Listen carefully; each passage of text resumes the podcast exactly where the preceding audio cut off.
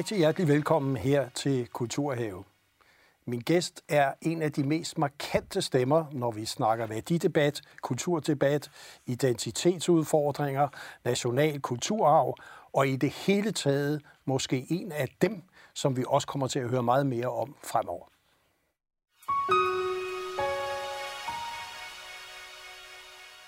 Og hjertelig velkommen til dig, mange tak. kulturordfører blandt så meget andet, næstformand også for Dansk Folkeparti. Ja, ja. Øh, jeg skal lige...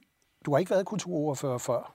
Nej, det er helt nyt. Altså, øh, det er kun en lige godt en måned gammelt. Ja.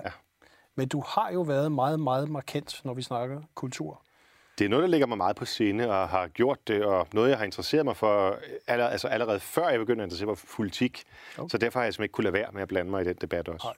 Fordi der er jo mange, der tror, at du faktisk har været kulturordfører, og ja. Måske også kultur- og medieordfører, fordi du har været så, så åbenlyst og deltaget i kulturmøder og alt muligt andet. Præcis. Øh, hvor kommer den interesse fra, og hvorfor er det så vigtigt med denne her kunst og kultur? Jamen, jeg, har, jeg var så heldig at have et par tanter, øh, da jeg voksede op, som øh, tog mig med i, øh, i teateret, da jeg begyndte at komme i teenageårene. Min mor gjorde det også, da jeg var sådan helt lille, men, men der, hvor det begyndte sådan at blive alvor og sådan, der, øh, da jeg var en 13-14 år og begyndte at interessere mig lidt for, for især musikken og operaen, og sådan, så, så var det dem, der tog mig under deres vinger, øh, og sørgede for, at jeg kom ind og oplevede tingene. Øhm, og det gjorde jo så, at man fik den der nysgerrighed, som jeg synes er så vigtig, øh, hvor man hele tiden har lyst til at blive lidt klogere på noget, eller høre en tone, eller høre en stemme, eller se en opstilling, eller opsætning, eller noget, hvor man så tænker, hold op, det havde jeg aldrig tænkt på før. Og det, så, må man, så vil man vide noget mere. Ikke? Og den der nysgerrighed, synes jeg må være det, der skal drive enhver. Så, så sådan mit, mit største ønske, det er bare at pire folks nysgerrighed på det kulturelle. Og man kan sige, at det kultursyn, som du i hvert fald måske er kendt for i store dele af kulturlivet, er jo, at det er meget nationalt. Mm. Øh, og jeg synes, øh, inden vi snakker videre om det, så synes jeg, vi kan bekræfte, at det er det ved at tage en, en lille videostum fra noget, du er involveret i, og i hvert fald også bakke op omkring, nemlig Bakkens Hvile. Ja, det er rigtigt. Ja, den kommer her.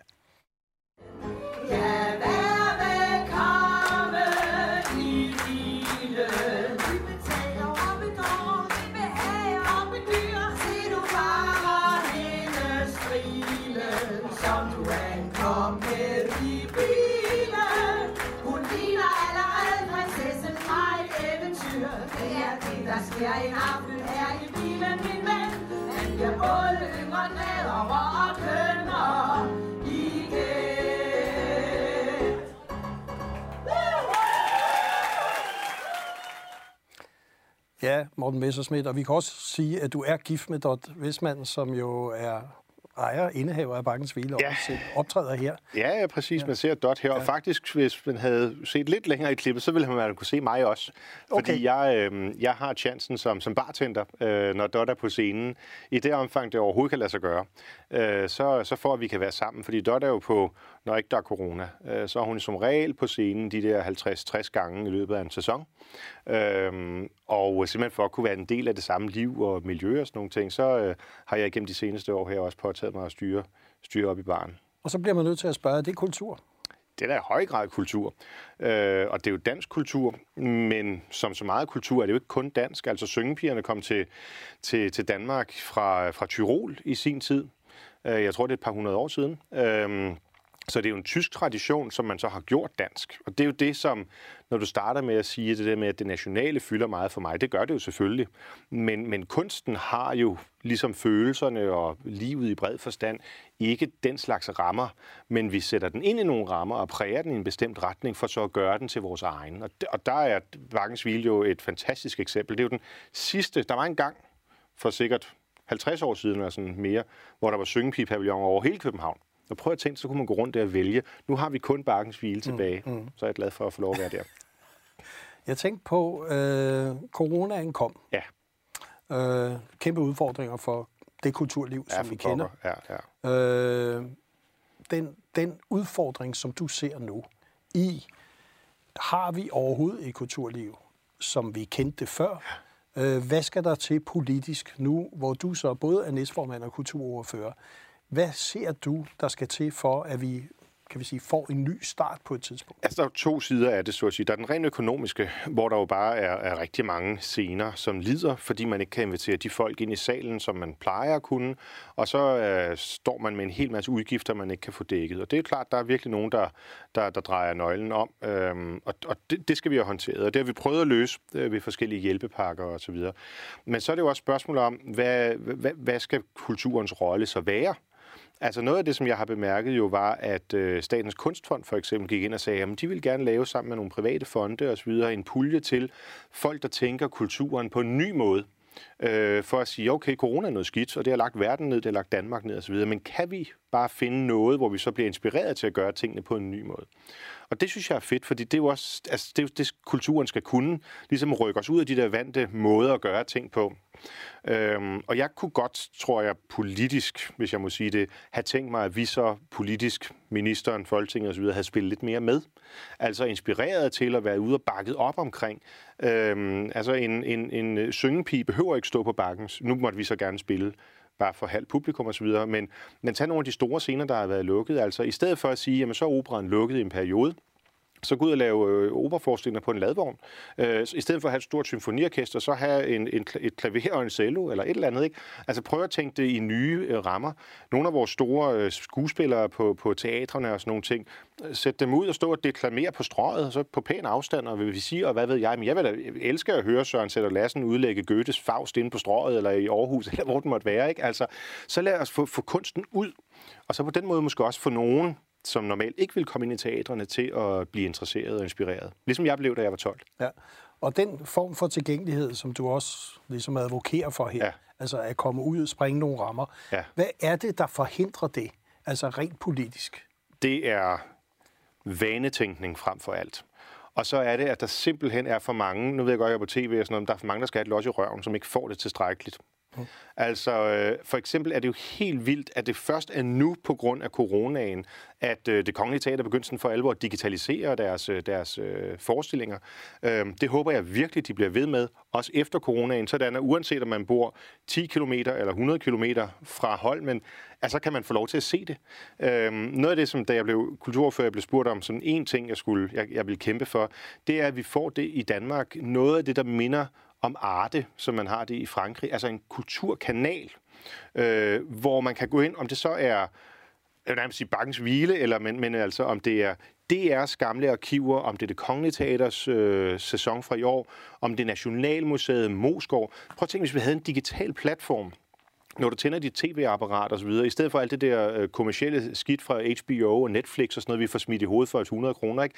Tænk, hvis man havde en gratis kulturkanal, hvor du kunne sætte dig ned og sige, okay, hvad vil jeg se i aften? Skal det være Shakespeare, eller skal det være den seneste udstilling på Charlottenborg? Man kan digitalt sådan gå igennem der. Det vil da være fedt. Øhm, og sådan noget vil jeg gerne have, at coronaen kunne inspirere os til at gøre. Og, og det er altså både selvfølgelig nogle penge, det vil vi gerne være med til at finde, men det er altså også det der med et spark bag i, øh, hvor vi, hvor vi øh, måske bryder nogle af de oprindelige tanker om, at uha, hvis det bliver transmitteret på tv, så skal vi jo ud og aflønne øh, og alt muligt nyt. Altså, de fleste kunstnere vil da elske, tror jeg, at deres ting kommer ud øh, på tv, og øh, de bliver set og hørt og så videre. Det, det kunne jeg godt efterlyse, at der var lidt mere af.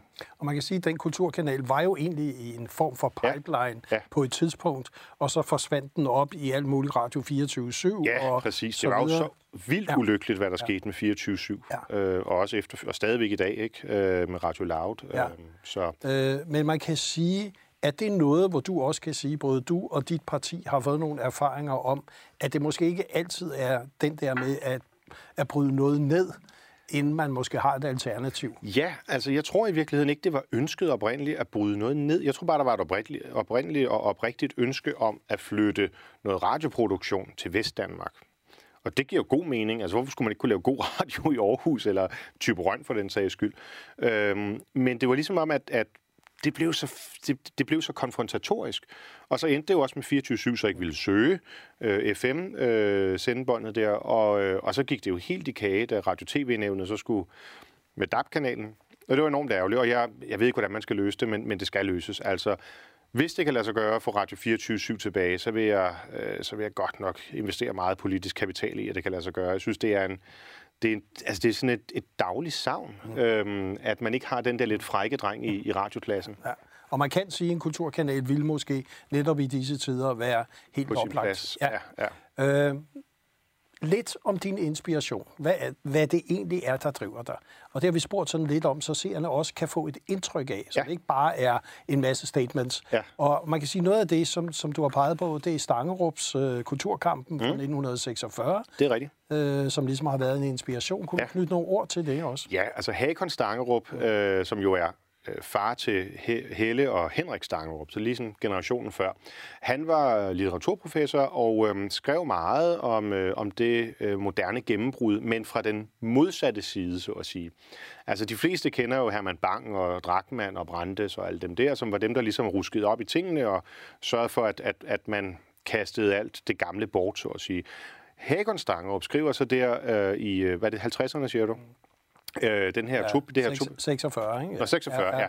Skriver han det her tobindsværk, hvor han prøver at beskrive den anden side. Altså alle dem, der faktisk synes, at det var vigtigt, at familien havde en rolle, at kirken havde en rolle, at fædrelandet, kongen osv. havde en rolle. Det, som ligger mig også lidt på sinde, eller meget på sinde, sådan det, sådan, det konservative, det nationale, øh, som jo blev, blev fuldstændig kastet bort af brandesianismen. Øh, og jeg synes, han laver en utrolig spændende og flot indføring i det, hvor han har lavet meget research. Så øh, det er en af de bøger, som jeg har, har studeret nøje og haft stort glæde af. Altså, jeg tror altid, det er vigtigt, at man prøver at komme ind bagved en debat, hvor mange er enige, så sige, var der ikke en opposition? Mm. Og den opposition, øh, og dem, der skrev på den måde, øh, som var i opposition til brandesianismen, er jo øh, gået meget i baggrunden. Altså, hvor meget læser man Jakob Knudsen i dag, så fremragende forfatter, altså Sind og Lærer Urup og Gering Afklaring og sådan noget. Mange læser Martin A. Hansen, og altså alle de her, som, som netop øh, taler ikke kun til, at man har ret til at frigøre sig, men også har en pligt over for andre mennesker. Det, det synes jeg er spændende. Ja. Og Hemingway er en anden Hemingway. international Ja. i hvert fald. Jamen, Hemingway, det er jo simpelthen bare... Øh, det er jo, det er jo Siup omdannet til poesi. Altså ham og, øh, og Thomas Mann på tysk i virkeligheden. Men Hemingway har med sproget øh, en evne til at, øh, at tale sådan direkte ind i sjælen. Altså, øh, nu har jeg den gamle mand og, og havet her, som jo er en af hans noveller. Øh, en af dem, der bliver nævnt i, øh, i begrundelsen for, hvorfor han får øh, litteraturprisen, øh, Nobelprisen i litteratur, øh, som er ganske kort, og egentlig ikke nogen særlig sådan handlingspræget. Altså, det, det er ikke sådan action for fuld drøn, vel? Øh, det har han også skrevet øh, om, om øh, den spanske barokkrig og sådan nogle ting, men, men det, er, det er en stemning, hvor man følger ham her, den gamle fisker, hvor man nærmest kan mærke, at livet er ved at rende ud. Og han har bare den her drøm om at fange den store Merlin, den der kæmpe fisk. Og han har ikke fanget noget, jeg tror, det er øh, 80 dage eller noget, så alle de andre fiskere begynder at tale om, at der er dårlig karma omkring ham og, og sådan noget. Og så tager han bare ud på den der lange, lange, lange rejse. Tre dage rejser han bare ud i havet, og pludselig så er den der. Og han har en kæmpe kamp med den der fisk. Og det lykkes ham at fange den. Han spænder den op, suger den op der på sin, øh, på sit, øh, på sin båd, og begynder at sejle tilbage, og tænker jo bare over, hvordan de vil tage imod ham derinde. Og her, nu har han vist, at den var der, og han har vist, at han kunne og sådan nogle ting. Men fisken har jo, har jo, er jo blevet såret øhm, af, af kampen, og derfor begynder der at komme hajer til, makohajer, som sådan lunds for lunds æder den der fisk. Ikke? Så når han kommer tilbage, så er der kun øh, skelettet tilbage. Og, øh, og det ser han, når han bliver jo helt slået ud og sådan nogle ting. Men så om morgenen, der, så står de andre fiskere alligevel ser det der skelet og siger, hold da op, en kæmpe fisk her. ikke?" Stor rende, Ja. Så det, det er bare så rørende en fortælling, øh, skrevet så ufattelig godt, mm. øh, at Hemingway øh, og alt, hvad han rører ved. Han var, og du ved, han var også et rigtig mandfolk, ikke? Altså, han gik på jagt, og han røg cigarer og Der, røgede der, der, er whisky. noget og- der, der er noget der, Morten Messerschmidt kan se Ja, jeg synes, der er lidt Ja, et, øh, ja. der, der, der, der er noget inspiration at hente. Og der er i hvert fald også, øh, operan har jo altid været noget, du var meget inspireret Det var der, det startede Ja. for mig, ja. Øh, vi, kan, vi har lige et lille klip her fra Fidelio på det Ja. kongelige teater. Åh, ja, fedt. Kommer her.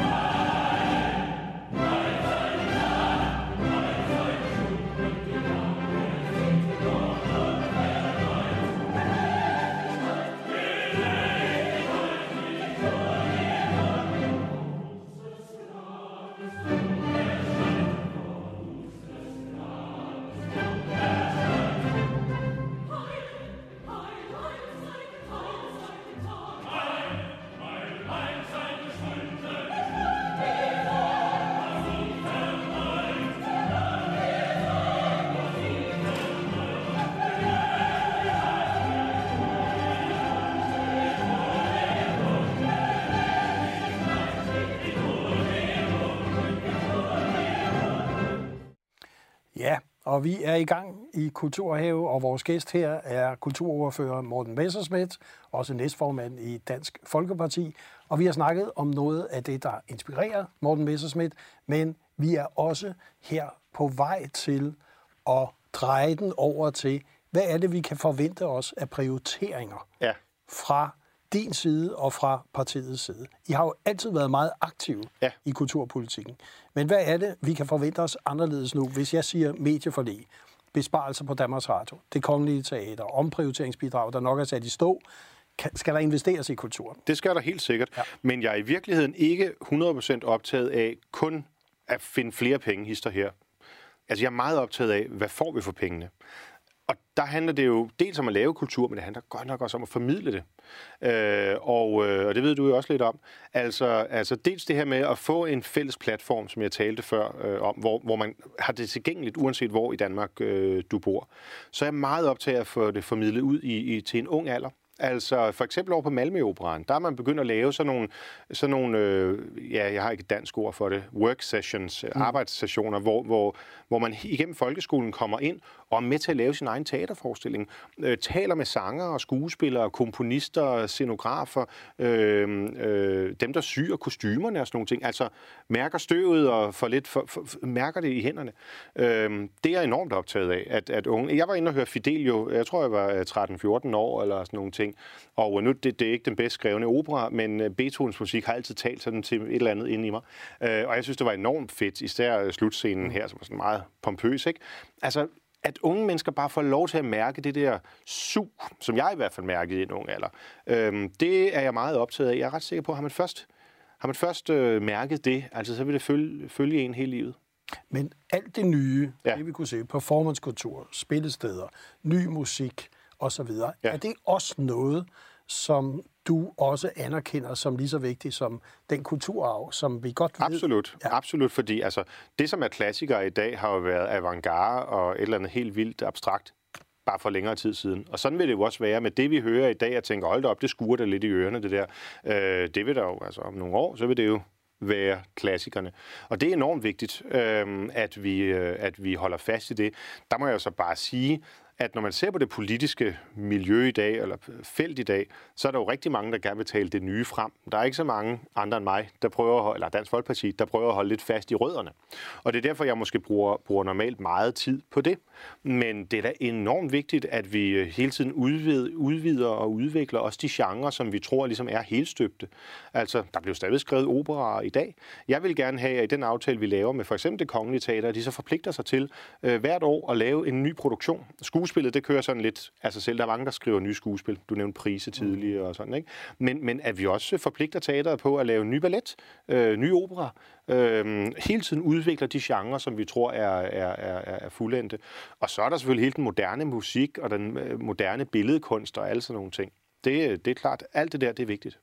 Øh, og Danmarks Radio bliver vi jo også nødt til lige at Ja. snakke lidt om, ikke? Fordi I har jo ligesom været med til, at der kom nogle meget kraftige besparelser. Ja, ja. Nu ser det ud til, at man vil føre nogle besparelser tilbage. Hvor står I egentlig, og hvor står du henne? Jamen, jeg, øh, jeg synes stadigvæk, at Danmarks Radio fylder alt for meget. Altså, du ved, øh, noget af det, hvis jeg må bare give et eksempel, noget af det 24-7, som radio kunne, det var jo at bryde en masse tabuer og lave en masse øh, nye måder at lave radio på, fordi det ikke var fedtet ind i så mange traditioner og konformiteter og regler.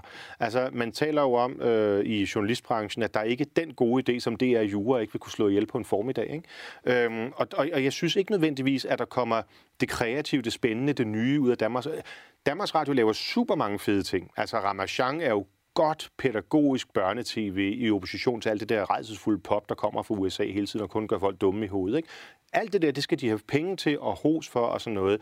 Men, men, men, men det er jo ikke DR, der på den måde skaber de nye kreative øh, radioformater og tv-formater og, og sådan nogle ting. De kan en hel masse, men de kan ikke det hele. Og derfor synes jeg, det er vigtigt, at vi har nogle public service puljer og midler, sådan så også andre kan komme ind. Og for eksempel, hvis man kunne få, få nogle andre kulturinstitutioner til uden for DR at lave kulturformidling, uden DR er, er, er dem, der er styrende, fordi de er så store, ikke? Så de må ikke være monopolis, de, de, må, de må ikke sætte sig på det hele. Så tror jeg, man kan få en god dynamik, hvor man kan inspirere sig af hinanden.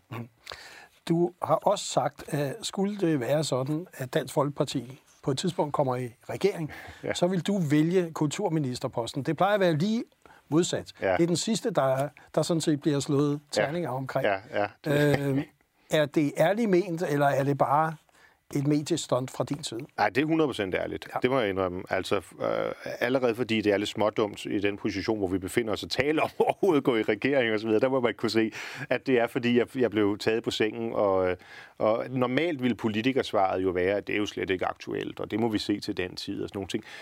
Men jeg mener virkelig, at det må være det aller, aller mest spændende om, især hvis man kan kombinere det med kirkeministeriet, som der jo er tradition for. Det må være det mest spændende overhovedet.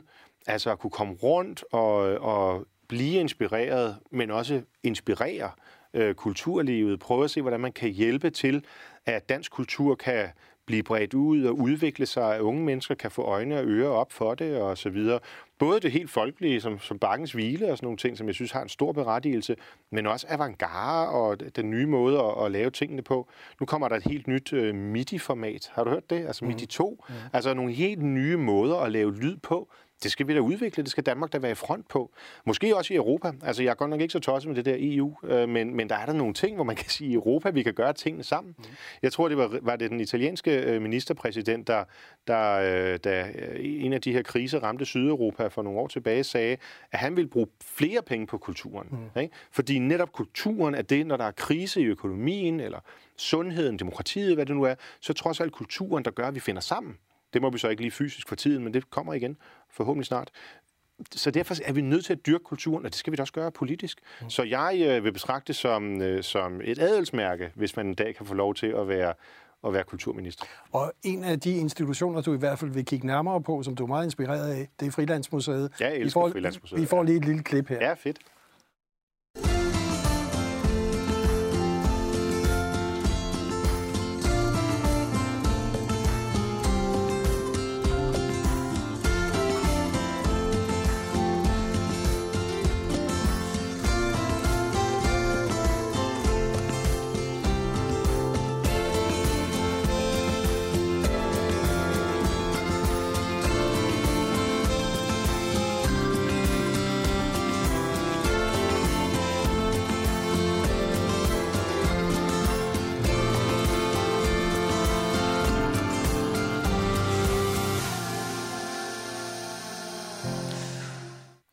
Morten Messersmith, det gamle Danmark, som du også advokerer for, er vigtigt at få det Ja, med ja. i det nye Danmark, men også her øh, børn og unge, er vel også et Præcis. fantastisk vigtigt område. Jamen det, det er faktisk derfor, jeg er så vild med Frilandsmuseet. Jeg havde mine to niæser med derude øh, her for et par måneder siden, som er på 9 og 12 år.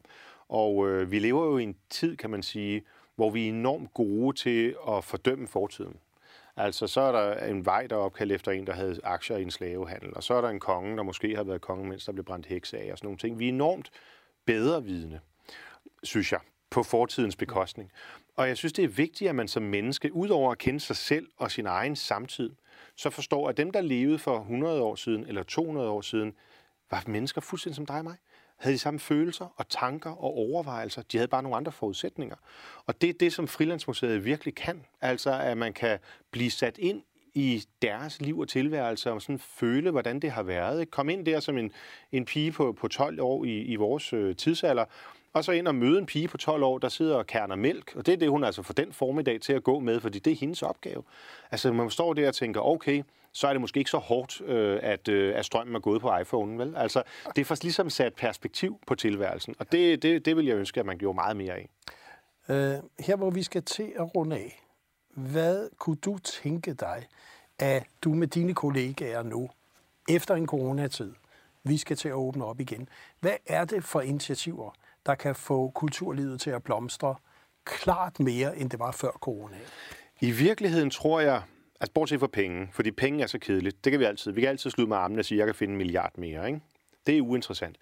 I virkeligheden vil min appel til mine nye kollegaer være, skal vi nu ikke sammen gå ud og se noget kultur? Opleve noget kultur? Være noget kultur? Altså, nu, jeg går en del i operan og det kongelige teater og sådan noget. Også gerne det nye teater, og mange steder. Det er ret sjældent, jeg ser mine kollegaer. Jeg ved til gengæld, for dem, der er på scenen, hvor meget det betyder, det der med, at kulturministeren er her, eller ordføreren er her, måske statsministeren. Altså, det, det, det er alligevel en anerkendelse. Og der skal vi altså være bedre til, synes jeg, som politikere at være der. Øh, fordi øh, man står deroppe og lige kigger igennem og siger, hvem er nu nede i salen i dag? Er den god, er den dårlig? Hvor er den henne? Ikke? Øh, at, at vi er derude. Og også, at vi, er, at, vi, at vi tør tale om det. Noget af det, jeg er til at have fået på puklen af mine, af mine politiske modstandere, det er, at jeg så har sagt noget, hvad jeg synes om kulturen. Men det må da være frygteligt at, øh, at lave et stykke kultur, og så står folk bare sådan med et halvgabent øh, smil, og så oh, det er jo virkelig flot alt sammen. Altså, men hvis man laver noget, der provokerende, vil man jo også gerne have debatten. Og derfor, jeg, jeg elsker at kritisere kultur, altså kritisere på den i den rigtige forstand, hvor man siger, hvad der er godt, hvad der er skidt, hvad virker ikke, hvad virker og sådan nogle ting. Så vi får en aktiv debat om det. Det var det, der var jo det moderne gennembrud tilbage i 1871 og brændte og alt det der. Det var, at man turde gå kritisk til det, og ikke bare stå og klappede, som om det var et relikvie, man var blevet præsenteret for. Ikke også? Øhm, og der kunne jeg altså godt ønske mig, at vi politikere lidt mere turde have en holdning til, hvad vi kan lide og hvad vi ikke kan lide. Det betyder ikke, at, at det, vi ikke kan lide personligt, ikke skal have penge og sådan nogle ting og anerkendelse, men at man får en debat om det, for det, det er jo det, der gør, at kulturen bliver levende. Og så vil vi sige dig tusind tak, fordi du egentlig kom her og i Kulturhave lavet et fælles opråb til alle dine kollegaer. Ja, jeg tror, håber jeg. kulturlivet vil meget gerne se langt flere politikere ude på Dejligt. landets scener og museer. Dejligt. Tak fordi du kom. Morten Selvfølgelig meget gerne. Ja.